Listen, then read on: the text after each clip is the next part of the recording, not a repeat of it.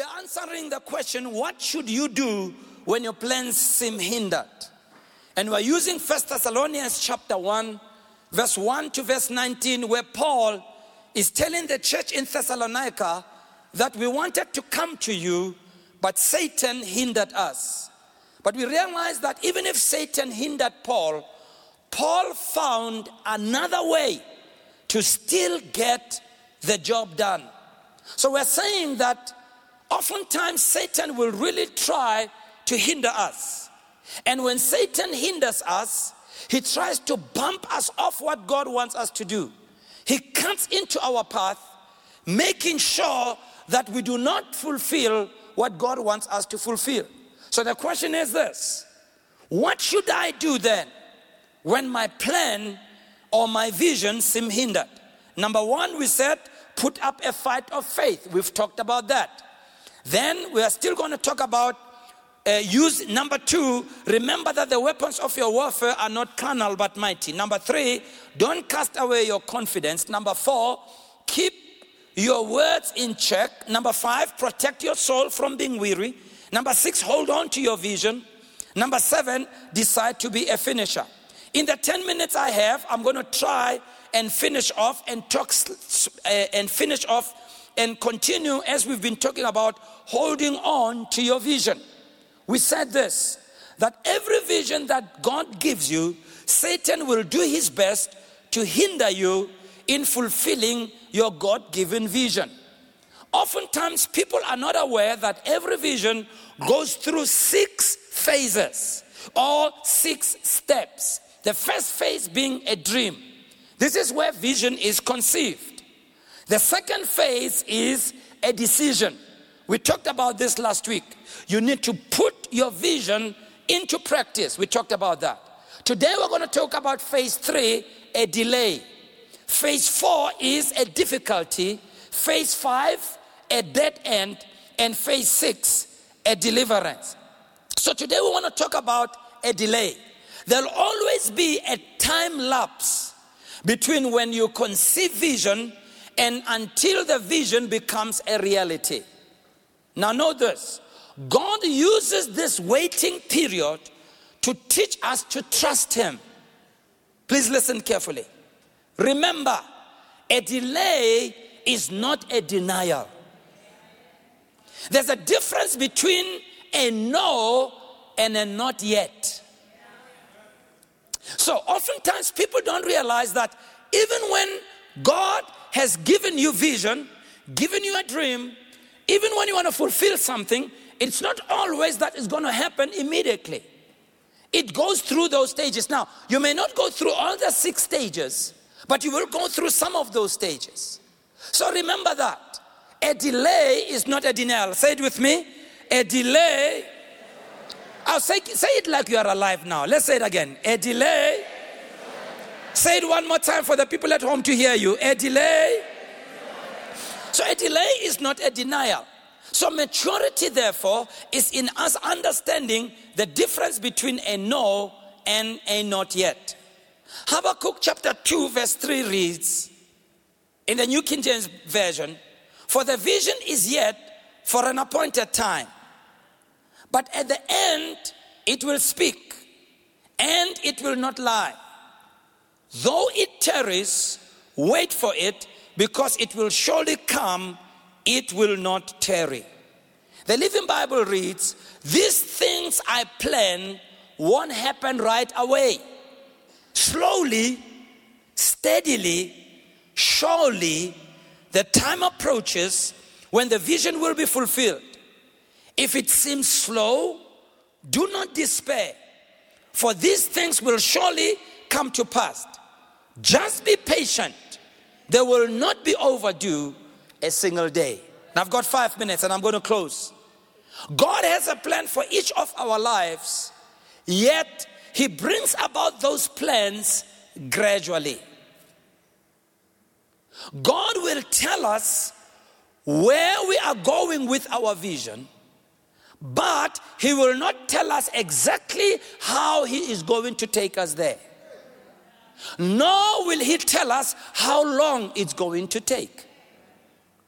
Every time when God speaks, because God is, God doesn't live within the confines of time. God lives outside of time. So when God speaks, He speaks in the present tense. But because we are creatures who operate within time, we seem to misunderstand what God is saying. So we sort of assume when God speaks, He's referring to the fact that izoenzakala ngoku. And when the ngoku doesn't happen, many people believe or they begin thinking that maybe they didn't hear the right thing. Some of you, you've given up on something that God wanted you to do. It's something that came from God, but because it had a delay, you gave up on it. God, therefore, gives us purpose, but He doesn't explain the full process. Very important. This is why in Genesis 37, God gave Joseph a dream, but He didn't explain the journey or the process to Joseph. So when Joseph saw the vision or the dream, he quickly ran to his family to tell them because he was ngoku minded. He didn't realize it's going to take a while. Let me take you through what happened to Joseph. In Genesis 37, he gets the dream, tells his family. But then his brothers are very offended. They take him, tie him, they wanted to kill him. They throw him into the pit. That's Genesis 37 23. But then later on, he's taken out of the pit, sold for 20, 20 pieces of silver as a slave to the Ishmaelites who were Midianites traders.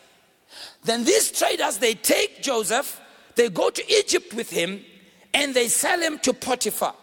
Potiphar was an officer of Pharaoh, Pharaoh who was the king of Egypt. Potiphar was the captain of the palace guard. Over time, Joseph being in prison, he became a personal attendant of Potiphar because Potiphar noticed the hand of God upon this young man. So he is put in charge over the entire household of Potiphar. But then Mrs. Potiphar had other ideas. When she saw the beautiful, handsome, anointed young man, she went to him and tried to lure him. Joseph refused. But then she lied about the guy and claimed that she had been sexually abused when it was not so. So in chapter 39, Joseph again is thrown back in prison.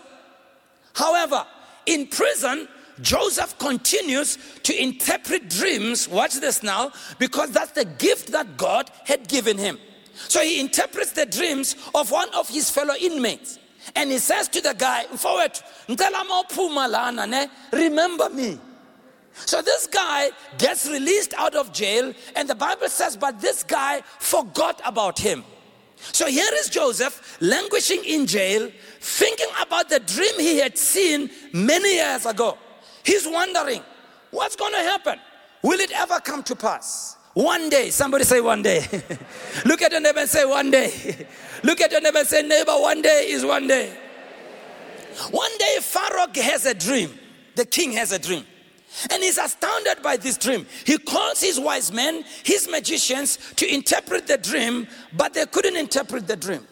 So as they couldn't interpret the dream, the guy, just hang on, hang on, people. The guy who is the cupbearer remembers Joseph. This same guy who had forgotten who Joseph was remembers Joseph. And so he goes to the king and he says, King, there's a guy who was my fellow inmate. This guy is bad. This guy, he can interpret dreams. So somehow the king says, Well, why don't you bring this guy over to my place? So Joseph ends up in the king's palace. He interprets the dream. The king is blown away. And as a result, the king takes him, makes him a prime minister of Egypt. And the king says, In all this place, you are the only one who will be second in charge. Nobody will be greater than you. And so the dream was there's a drought that was going to come. And God had shown the king that before the drought there would be years of plenty, and after years of plenty, there would be years of famine. So the king obeys what Joseph had said, saves up all the food. And so it happens that the drought is all over the place. even in the place where Joseph's family is. And because they didn't have food, they were in drought. They had to look for places where they could get food. So the father of Joseph sends Joseph's elder brothers to go to Egypt to go and look for food. When they get there, Joseph is the one who meets them and serves them. And finally, Joseph reveals who he is to them. And I'm closing with this verse Genesis 45 from verse 1. This is after Joseph had come to his brothers. They didn't know who he was. And now he's trying to reveal himself to them. He said, Then Joseph could not restrain himself before all those who stood by him. And he cried out, Make everyone go out from me. No one stood with him while Joseph made himself known to his brothers. And he wept aloud. And the Egyptians at the house of Pharaoh heard it. Then Joseph said to his brothers, I am Joseph. Does my father still live? But his brothers could not answer him, for they were dismayed in his presence. And Joseph said to his brothers, Please come near me. So they came near. Then he said, I'm Joseph, your brother, whom you sold into Egypt. But now do not therefore be grieved or angry with yourself because you sold me here. For God sent me before you to preserve life. For these two years, the famine has been in the land, and there are still five years in which there will still neither be anything. God sent me before you to preserve a posterity for you in the earth and to save your life and your deliverance. You see, we are told by Bible scholars that between the time Joseph saw the dream and to the fulfillment of the dream, there was a period of 16 years. When he saw the dream, he thought it will happen tomorrow. But the dream only happened 16 years later. No wonder Habakkuk says, if the dream takes long, do not despair because it will surely come to pass. I want to ask you today don't give up on the dream that God has given to you because it will surely come to pass. I want to tell somebody God is not a man to lie, God is not the Son of Man to change his mind. When God gives you an instruction, He will surely bring it to pass. Let's stand and I want to pray as we close right now. Father, I pray for all our viewers and everybody standing here. I thank you that you will bring about the vision in their lives and everything you've said about them and about their journey. That if there's a delay, I pray that they will not despair. If there's a delay, I pray that they will not give up. I pray that the power of the Holy Spirit will strengthen them and the power of the Holy Spirit will anoint them in Jesus' name. Well, today it was a different kind of service. I believe as we worshiped, there are many of you who gave your lives to Christ, who received the anointing and the power of God. As I close, I want to encourage you with these words. What God has started in your life will come to pass. If there is a delay, do not give up. God doesn't make any empty promises. If there's a delay, hold on to the vision because that's a journey of vision. Remember, it will surely come to pass because God meant it for your good and not for your evil. God bless you. Let's meet again next time. God bless you. Let's give the Lord a big hand of praise. Hallelujah.